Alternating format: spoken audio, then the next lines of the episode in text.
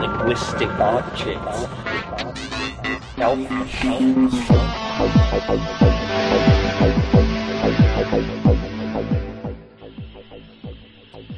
Greetings from Cyberdelic Space. This is Lorenzo, and I'm your host here in the Psychedelic Salon. And to begin today's program, I would like to thank some of our fellow saloners who either bought a copy of the audiobook version of my novel, The Genesis Generation, or who made direct donations to help offset some of the expenses here in the salon. And those generous souls are Lucas R., Alexander M., Corey P., Ian S., longtime friend of the salon, Joshua W., Eric H., and regular monthly donor, Mark C. And I thank you all ever so much for your continuing support of the salon. Now, as you may recall, a couple of podcasts ago, two of our fellow saloners had some things to say about synchronicities. And uh, so now here is one more. I just uh, had decided that today's podcast would include an interview that Peter Gorman did with the poet Allen Ginsberg. And so I was setting up the directory that I put things into for each week's program, and I opened my email uh, client in order to get a message that I'm going to be reading at the end of today's podcast. Well, my email program came up and automatically checked for new mail, and a message came in from someone whose name I knew quite well, but who I'd never heard from before. As it turns out, Dennis McKenna gave her my email address and suggested that she ask if I would help promote her Kickstarter project, which I'll do at the end of this podcast. But first, the coincidence. The person who sent me the email, I discovered just a few minutes later, was actually mentioned by Allen Ginsberg in the interview that we're about to hear and her name is Joanna Harcourt Smith. And as you know, Joanna was with Timothy Leary at the time he was arrested, uh, or I guess I should say abducted, uh, right after they landed in Afghanistan when Leary was on the lam. But uh, I'm way off track to my introduction to today's program, so let me get uh, back to that. But you have to admit that it was uh, an interesting little synchronicity to receive an email from someone whose name then came up in an interview that was recorded about 15 years ago. Now, before I tell you a little bit about the interview we're about to hear, it just occurred to me that some of our uh, younger fellow saloners may not be so familiar with the work of the great American poet Allen Ginsberg, who, for me, has uh, been a permanent feature of most of my adult life. It was in October of 1955 that Ginsberg read his famous poem Howl, which, even if you hadn't heard of it, uh, you most likely heard its opening lines, which are I saw the best minds of my generation destroyed by madness, starving, hysterical, naked, dragging themselves through the Negro streets at dawn looking for an angry fix. You gotta love it, don't you? Well, Ginsberg then goes on to uh, talk of the angel headed hipsters who we now think of as the Beat Generation. Well, that poem didn't directly make it to the small Midwestern town where I was living at the time, but on our senior class trip to New York and Washington, I joined a few brave friends and we went down to Washington Square and spent the evening in a dingy little coffee shop listening to uh, mostly pretty bad poetry and drinking some really horrible coffee. But on that night, one of the poets uh, got up on the stage and read that first part of Ginsberg's poem, and I was hooked. The following autumn found me at college, where uh, one of my first purchases at the local bookstore was a copy of Ginsberg's Howl and Kerouac's On the Road. So, while hearing Allen Ginsberg telling these stories may not seem all that exciting to some of our fellow saloners, I do hope that it resonates with you as much as it does with me. And while there's no date on this tape, uh, I think it's safe to assume that it must have been recorded sometime in the summer of 1996. My reasoning is that they're talking about an August issue of High Times magazine that was to memorialize Timothy Leary. And uh, of course, Timothy Leary died on May 31st of 1996. And as you'll hear, uh, Allen Ginsberg didn't sound uh, all that energetic at the time himself which isn't really surprising, for as we know, uh, Allen Ginsberg died in April of 1997. And considering the fact that uh, he'd already suffered two strokes by the time this recording was made, I think it quite remarkable and highly commendable of him to agree to this telephone interview with Peter Gorman.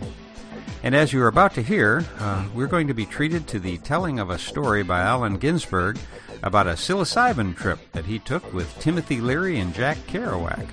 And if you're a historical psychedelic story junkie like I am, well, you're in for a treat. Now, here is Peter Gorman in a phone call to Allen Ginsberg. Hello? Hello, Allen Ginsberg? Yes. Hi, this is Peter Gorman from High Times. Yeah. Hi. Uh, thanks for uh, agreeing to do this.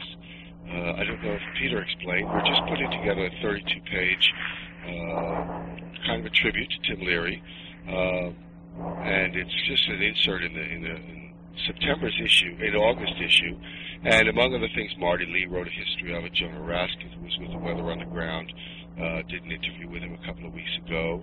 Rosemary weighed in with a piece about Millbrook, the Millbrook bust. And now I've called people like Ken Kesey and Albert Hofmann just to have people tell me a story or two about Tim Leary that the, you know that would draw a better picture for our readers of who you know who the guy really was as opposed to who we've read he was. Uh, Yeah. so I was, ho- was hoping that you would do the same. Yeah, and I'm just wondering. I saw him in January. Uh, one thing that was amazing, he was full of uh, spirit and uh, quite uh, uh, tender. Uh, the, illness has brought out a very tender and affectionate side to him. Uh, and um, I was, uh, he hugged me, uh, and I kissed him. And uh, he, he, there was some little twitting me. Know, well, I thought I knew I'd turn you gay sooner or later. And he said, "For you, anytime." it's kind of cute, cute, you know. He always was was quite uh, uh, straight and macho, and uh, not macho, but very straight, you know, Irish coach. But one thing I do remember is uh, uh, he came up to my apartment in New York in 1960 to meet Kerouac. And Kerouac was there with uh, the poet Bob Kaufman, uh, the uh, surrealist Jewish African poet, or African American Jewish poet. And uh, uh, very, uh, uh, I think they were taking uh, psilocybin. And uh, uh, Kerouac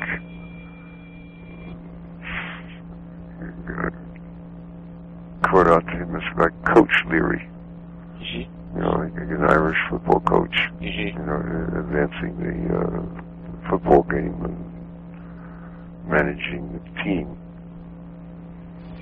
And uh, when he got high, yeah, Said, uh, when he, uh, while, when- after took the psilocybin, he said, uh, looking out the window on Second Street, uh, between Avenue A and B, he said, walking on water wasn't built in a day.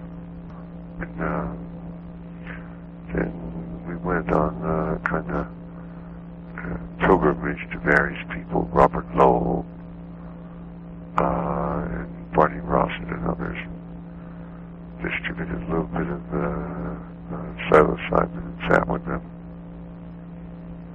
Uh, Lowell was uh, somewhat gloomy mood, but liked Leary. And, and, uh, I, said, uh, as we left after Lowell had come down a bit, gave a very little amount. Leary gave a very little amount, or he took a very little amount. because Leary gave it to him in his hand to choose the amount. And uh, uh, Lowell was a little gloomy. Said that, and I said, well, I'm more of Inca Dominis. Love conquers all. And he said, well, I'm not sure of that. Barney Rosset, uh, had a, a bum trip. Said, I pay my dollar, my my psychiatrist fifty dollars an hour to keep me from this, from having this kind of uh, experience. Um, and then he sent me to some Thelonious Monk. So I delivered it to his house up where now, near where uh, Lincoln Center is now. And about a week later, I saw him in the five spot and asked him what he thought of Leary's uh, pill, the final psilocybin. He said, got anything stronger? and then we gave some to Dizzy Gillespie. I asked him what his reaction was about two weeks later, again in the five spot. He said, anything to get you high, man. There was a time the government was uh, had set him up. But the key thing was uh, the reason they wanted Leary uh, was that he had escaped through the offices of the Weathermen, I believe. And the heads of the FBI were trapped because they had been wiretapping the Weathermen. And it was illegal for them to do that. Uh, unless it was an international conspiracy. Moscow Gold. And uh, they kept Leary incommunicado, I think around 1970, 75 was that? I thought he was out by then. It was 70, I thought, or 71 when he fled to Algiers. No, then uh, he fled to Algiers, but then they caught him in in uh, Afghanistan. Yeah. So he was. Uh, they grabbed his passport as he left the plane. The American consul rushed up and grabbed his passport. So he was then state, uh, without passport and then expelled from Afghanistan to the United States, where he was in jail for quite some time. You have you have all that on record, don't you? Yes. Yeah. So it would be around 74 or 75. I think it was 75. Because I got a call from, uh, well, a call from him, actually. Uh, it, it, it was very rare because hardly anybody had heard from him. It was all through Joanna, who had a kind of monopoly on communication. And uh, he said he was sleeping on steel sheets and in solitary. And what they were trying to do, oh, well, she, she had called and uh, said she wanted to arrange for Leary to get in touch with Bill Kunstler.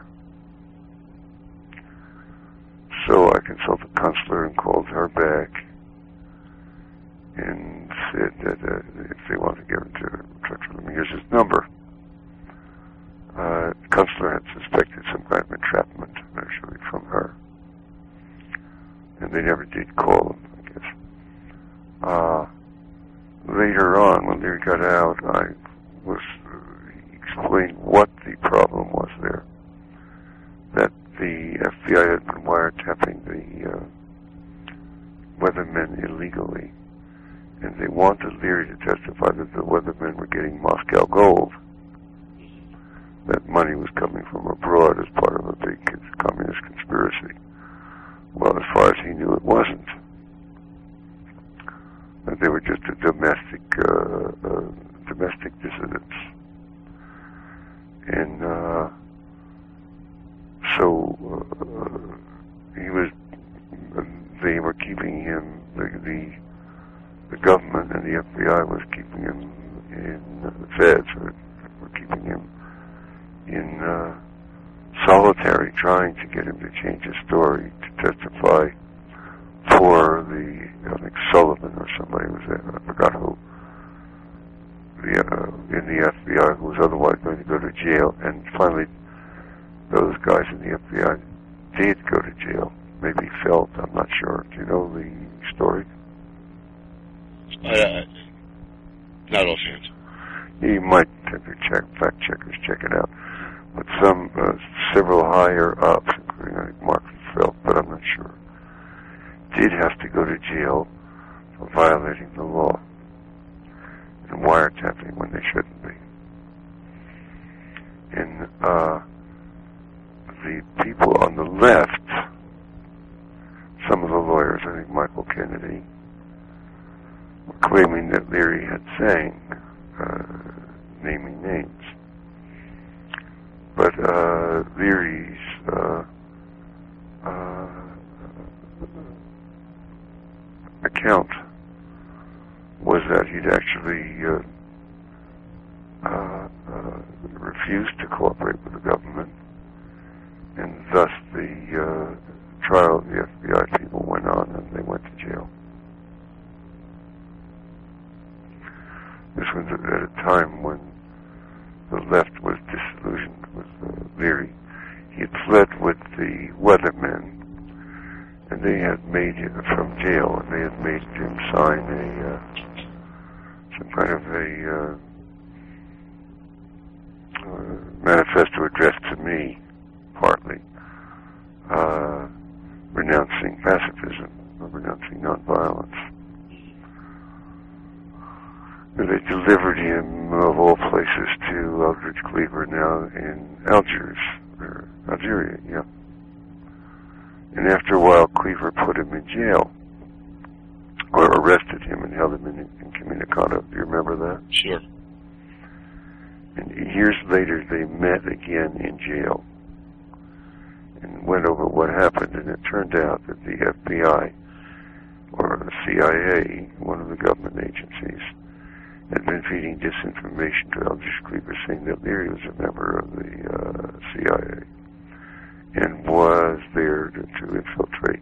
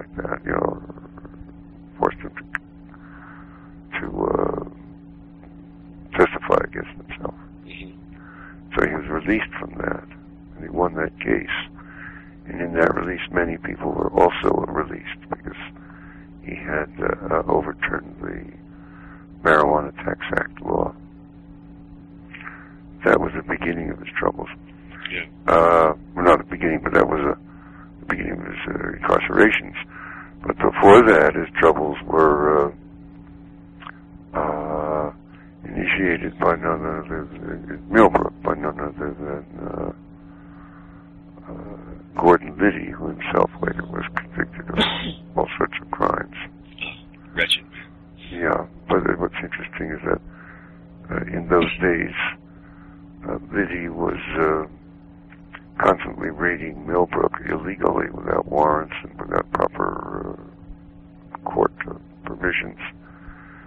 And I remember there was, a, there was an ACLU man called Noel Tepper, a lawyer, I think, in Poughkeepsie, whom I interviewed around that time. I went to see to see what I could help, what I could do to help. I said there were so many violations of the law in Liddy's raids on Millbrook that it would take a team of lawyers years to sort them all out and, and sue.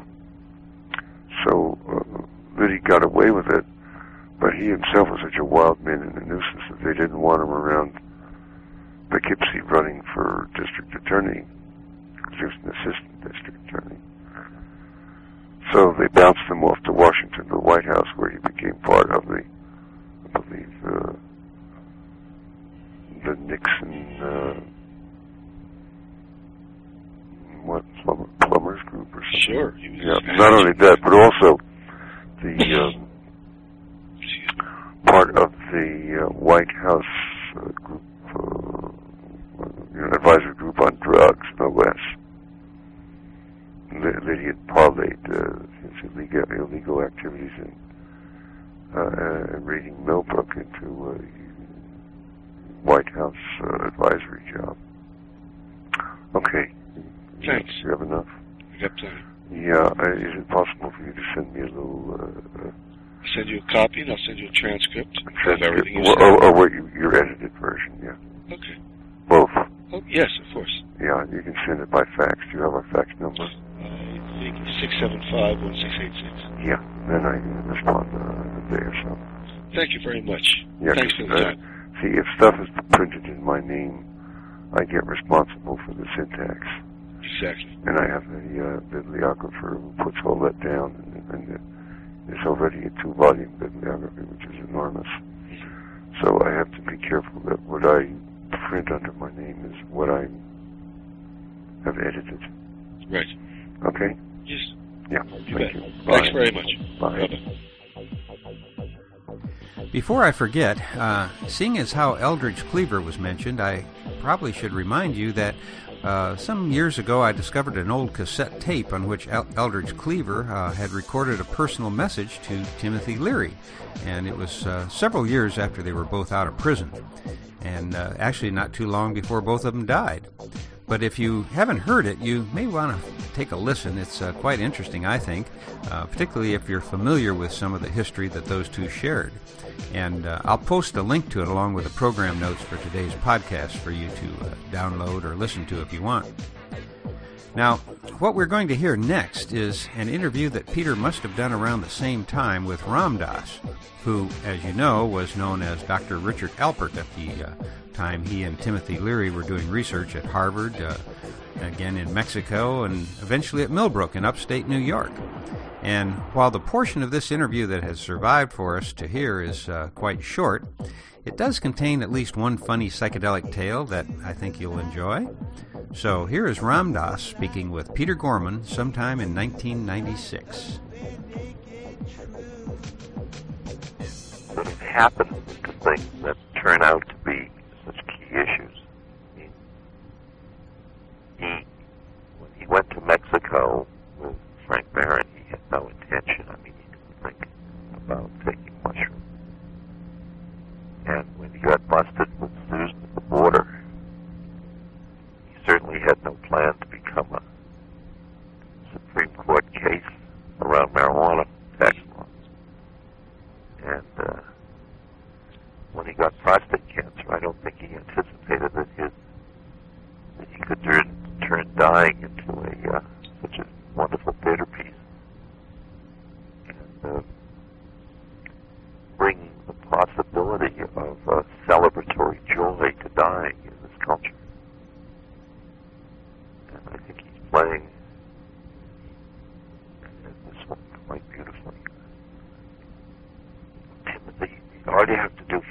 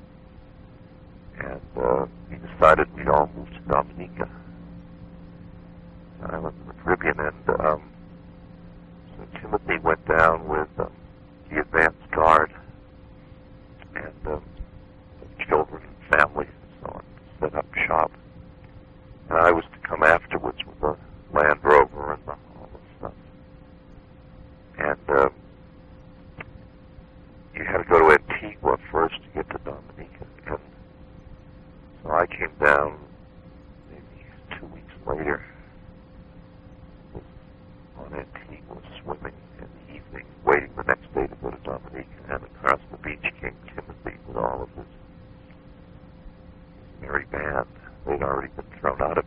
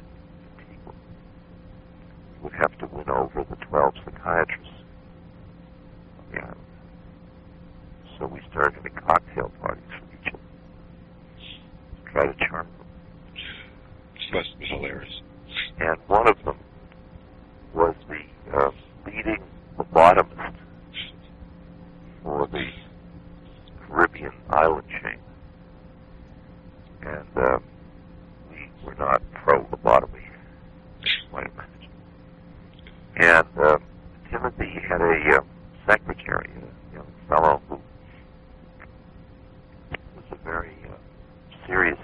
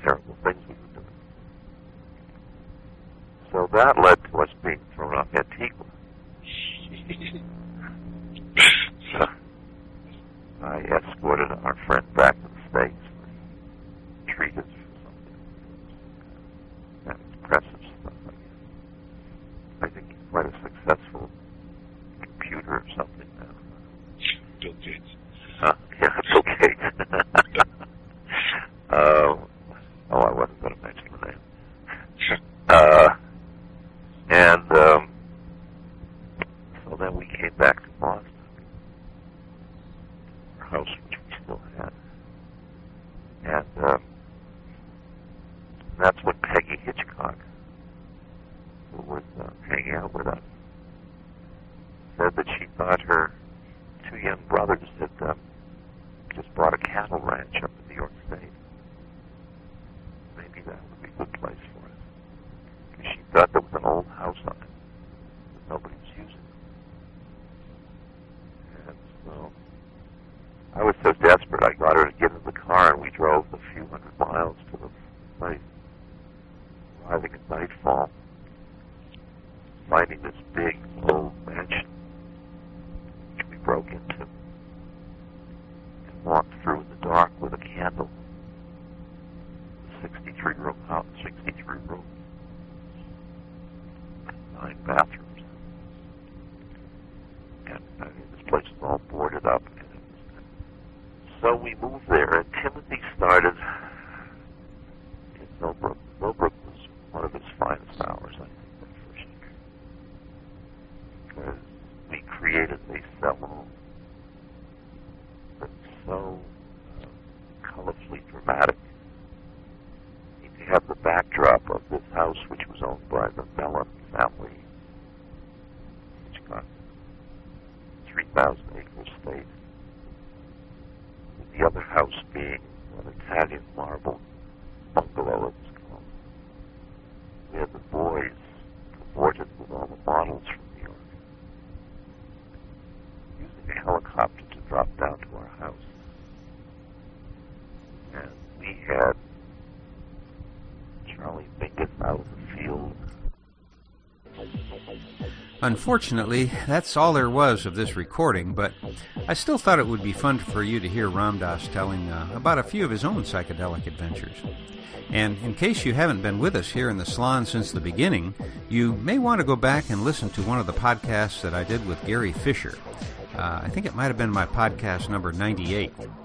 As you know, uh, Gary was part of what Ram Dass just referred to as the Advance Party uh, when they relocated to Dominica, and Gary has some uh, really funny stories to tell about that little misadventure, including the night that they panicked and buried all of their acid on the beach, uh, only to discover the next day that the tide had washed it all out to sea. of course, uh, they didn't think of it as all that funny at the time. Now, the concluding interview that I'm going to play for you today is the interview that Peter Gorman conducted with Aldous Huxley's widow, Laura. And if I'm correct, uh, for this interview, we're going to go back a bit further in time to 1993 when Peter was working on the LSD anniversary issue for High Times, uh, the one that you heard about in my previous podcast where he interviewed Dr. Oscar Janiger. And like many of us who were living in Southern California during Laura Huxley's last years, I had several opportunities to uh, visit with her, both in her home and at several public events.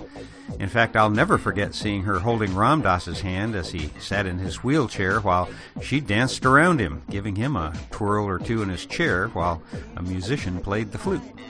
And if you knew Laura, you can just imagine the twinkle in her eyes, uh, laughing at her own mischief, while good old Ram Dass sat there very stoically with a benign smile frozen on his face.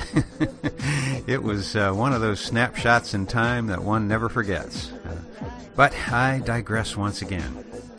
So now we're going to hear some of the uh, stories that Laura always loved to tell whenever she had a chance, and as you will discover, she had a great flair for their telling.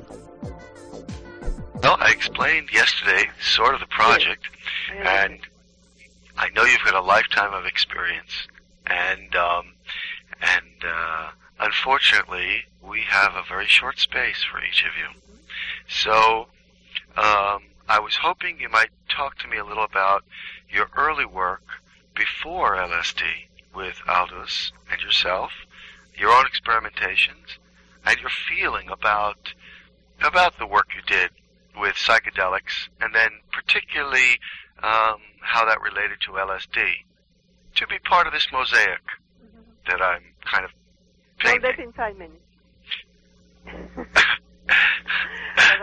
Now, to begin with, uh, yeah, just uh, uh, I wrote all of this in a book. If, uh, if I am not quite, uh, uh, if I don't give you enough, uh, there, there is a book called uh, "This Timeless Moment," where I spoke about uh, all our experiment, experimentation and my work before.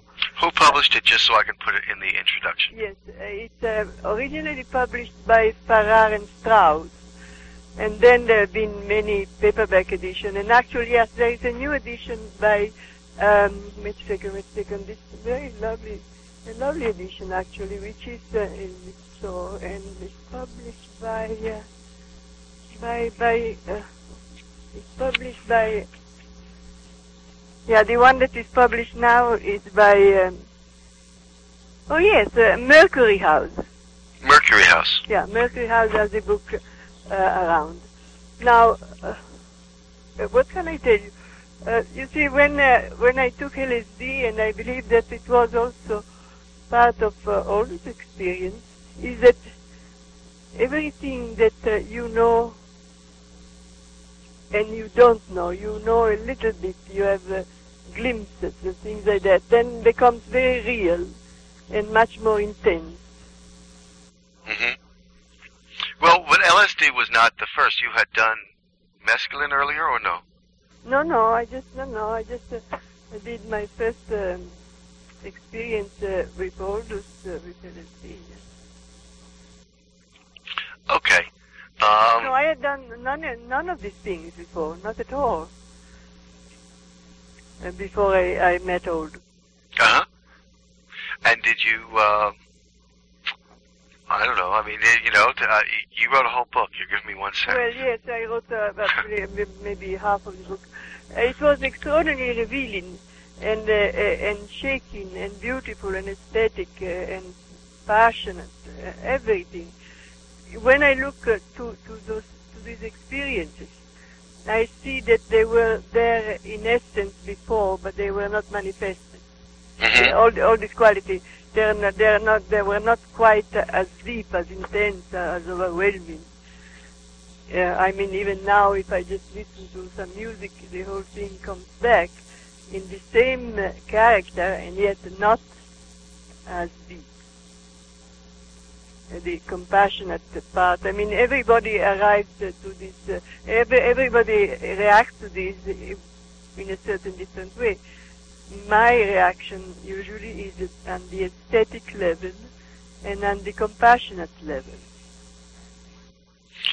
And when when was that first experience? And were you using Sandoz material? Yes, Aldous gave it to me. It was before we, we got married. Uh, it was uh, in his house. Uh, and it was quite extraordinary because he gave me, after a while, he gave me a little soup, a little vegetable soup to eat. And then um, he wanted to take away the dish that was uh, dirty with the soup. You know. He wanted to wash it. And I wouldn't let him do that because to me that was the entire cosmos. This dirty dish became a, a, a picture of the cosmos because there were little pieces of vegetable here and there in the round, white plate. And it was so beautiful that I would never have washed a dish like that. You see. So Just to tell you a little example, but uh, that's what I remember now. And um, so, what what year was it that you did? Oh, that was um, 55. 1955. We, we married in 56. That was in 55 in the spring, I think. or in the- And so, um, I was told, I think Oscar Janiger. Do you know Oscar? Oh, yes. So Oscar said that he had um, uh, administered LSD to Aldous at one point. Um, No, I don't. No, I think uh, Osmond did that. I don't think Oscar. You're speaking about Osmond, uh, Humphrey Osmond. I could be mistaken. I've been talking Now, to a lot of Humphrey people. Osmond is the one that came uh, before when when Aldous was still married to to Maria before Maria died. Uh, or, uh, Osmond was invited. If you look in the volume of letters, which is a wonderful volume, the letters of Aldous, uh, they invited, um, Aldous and Maria invited to be their guest, and in fact they did not even know him. But they invited to be their guest, they became close friends, wonderful friends. And he was the one that administered the, uh, to Aldous uh, the LSD, not, not Oscar. Okay. That I'm aware of. Uh, and no, and then was not, uh, I think that uh, that first time, I think he took uh, mescaline, I'm not sure about that. But it's all written up uh, very precisely uh, in the book, uh, of course, in the official biography. Did you, uh, after your first experience, how, how many more experiences did you have? Oh, altogether, altogether, I have had about six or seven, seven, and all those altogether had probably ten. In, you know, we never took that, but uh, once every maybe six months or once every year, It's something like that. Uh, again, if uh, you want me to be precise, you better read the, that volume because in there, when I report something by writing, I check it again and again, and I'm very, very precise, particularly about his death and about uh, the schedule of that. Uh, now I can tell you, and it is uh, also correct, but not as precise. I, I won't do anything that will, uh, I won't do anything that calls on precision without double checking the volume. I'm just trying to get a little bit of a feel. And I Oh, think the the soup story is is, wonderful. The feel is, uh, uh, it's, uh, it's one of, it's like everything else, you know, it's like water. You don't uh, survive if you don't have water, but you know very well that they had a way to kill people by making them drink too much water. And so it is with this drug. It can, uh, it's a heaven and hell, and it's according to what you do with it. And uh, particularly, if you remember, this was one of the favorite things of all those saying that it was a gratuitous grace. A gratuitous grace is neither necessary nor sufficient for salvation. In other words, you can get a gratuitous grace when you are in a state of uh, mortal sin, so to say. And uh, it is what you do with it. I mean, the drugs does not put things in you that are not there. But uh, the trick and the danger is that you never know which one of you, which part of you emerges during a, a, a drug experience. We, there is many, many people within ourselves. We are a crowd. And who is going to come up during those experiences depends on many unknown factors and on some known factor, on the set and setting. You must have heard a great deal about that Sure. set and setting about the, the situation of your chemical situation that day or that week, uh, the situation of, of your liver and of your chemistry. So that there is naturally an element of unknown. If everything was known, then there would be no research. We knew exactly what was going to happen, so why do it? Did you ever, did you ever take, um, use LSD, um, after Aldous' death? Yes. Can you tell me, was it, was it a different thing? Was it a, or was it similar? I mean, Well, similar in the sense that they're all- different. See, they are, they are all similar and they are all different. Yes. And I took it uh, just uh, three or four weeks after he died because uh, I wanted to take him at the same time when he took it as he was dying, but it's not one person has to be there uh, and grounded, you know. Mhm. So I didn't take it as he was dying, but I took it soon after three or four weeks. And uh, at that time, uh, the set and setting by circumstances absolutely unpredictable became uh, very trying. I mean, somebody died next door where I was, and something unexpected like that. So the beginning of the experience was not good at all, and then it turned. Then it uh, became again very beautiful. Uh, I don't know if that was connected by the fact that he was dead and that he was not there again. This I don't know. Then I had it only once again after that, and then I stopped because uh, I then became the whole family actually of a child who is now 18 years old, and I didn't take any drugs during these last 18 years, 17 years, because uh, the child, uh, I would not ever lie to a child, and if I would tell her I take LSD or something, she would tell her friends, and it would make it very difficult. So I never took it, uh, as I said, for, for 17 years now. She's a teen, and you see, she's uh, now out of teenager. And she told me now, now uh, I'm a teen, I can do what I want. So I said, now, Karin, you are a teen, I can do what I want. so will you uh, experiment again if the right Uh, time I and place? so, if it is the proper thing, uh, you know, the proper ambience and everything. Um, there is uh, there is other things that I have not taken. You know, there is so much uh, since then. So I am a little bit stuck in the in the 1970 period or so. You're listening to the Psychedelic Salon, where people are changing their lives one thought at a time. Well, Laura may have felt that she was stuck in the 1970s, but the times I spent with her, she didn't seem stuck at all. In fact, uh, one day we even marched together through the streets of Hollywood in a demonstration where we chanted, The violence must cease, our children want peace. And as you know, Laura spent uh, much of her time in the last decade or so of her life working to help underprivileged children get a better start in life.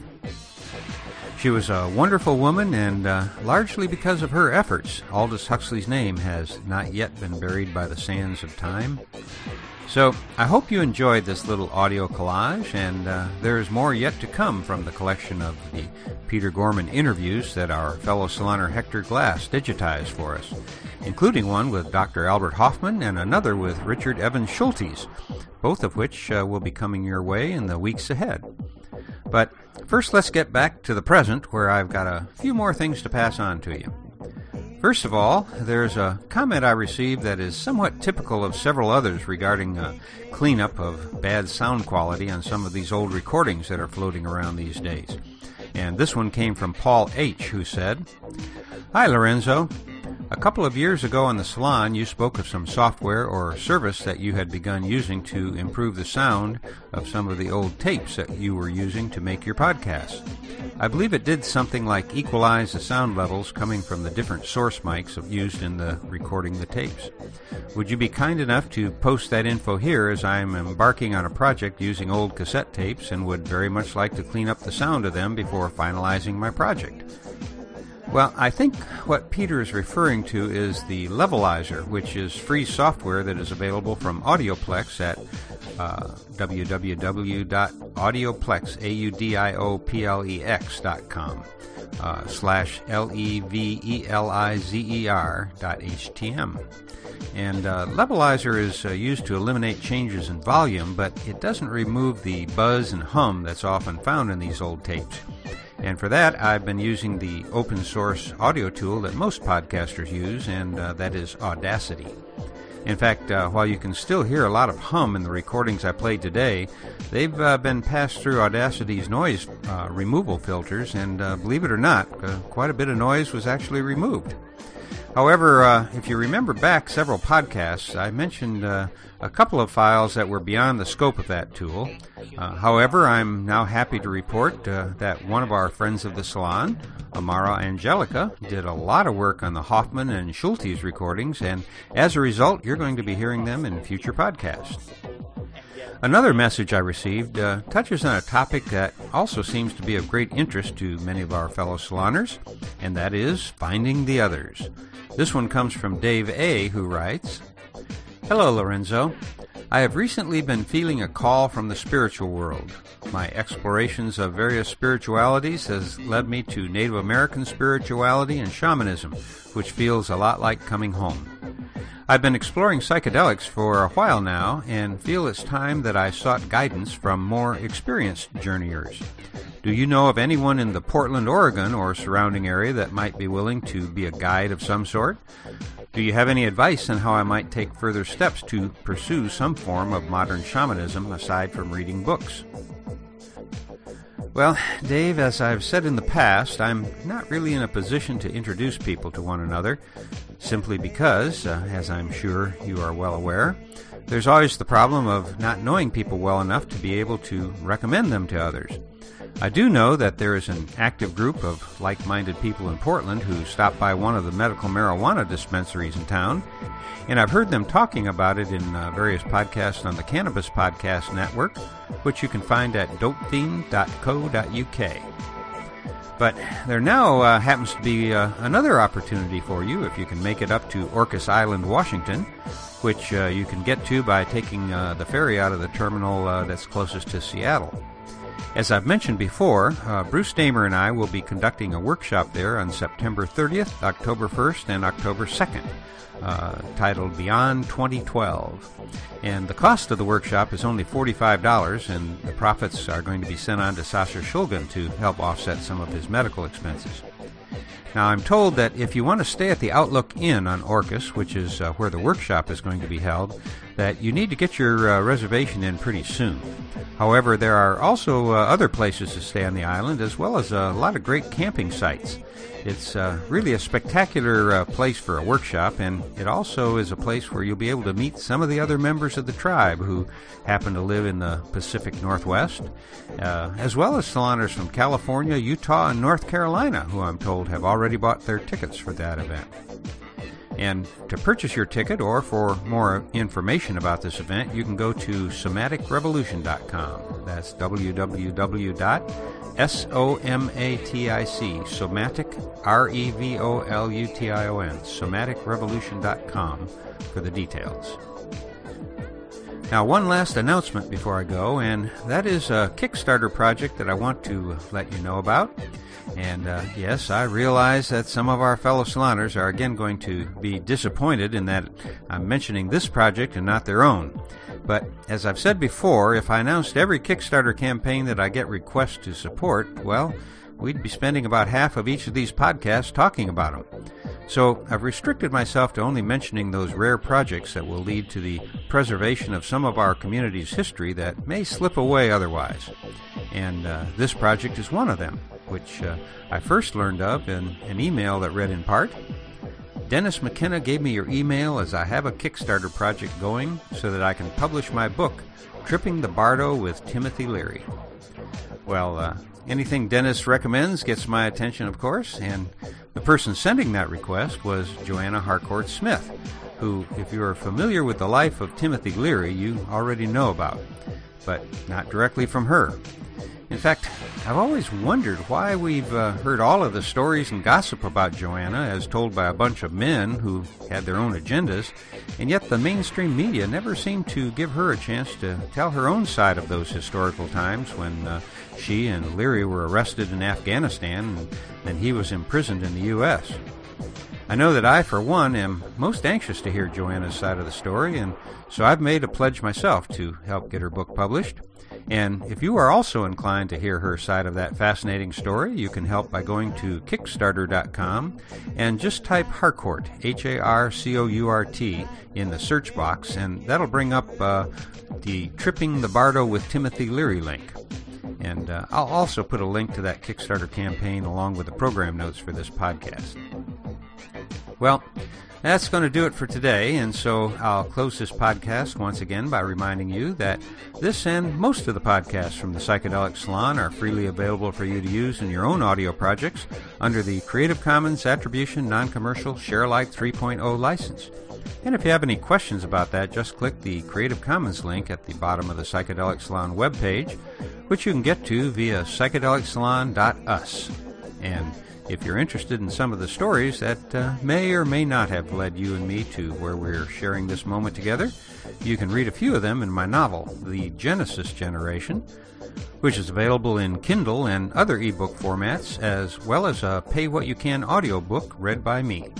And you can find more about that at genesisgeneration.us. And for now, this is Lorenzo signing off from Cyberdelic Space. Be well, my friends.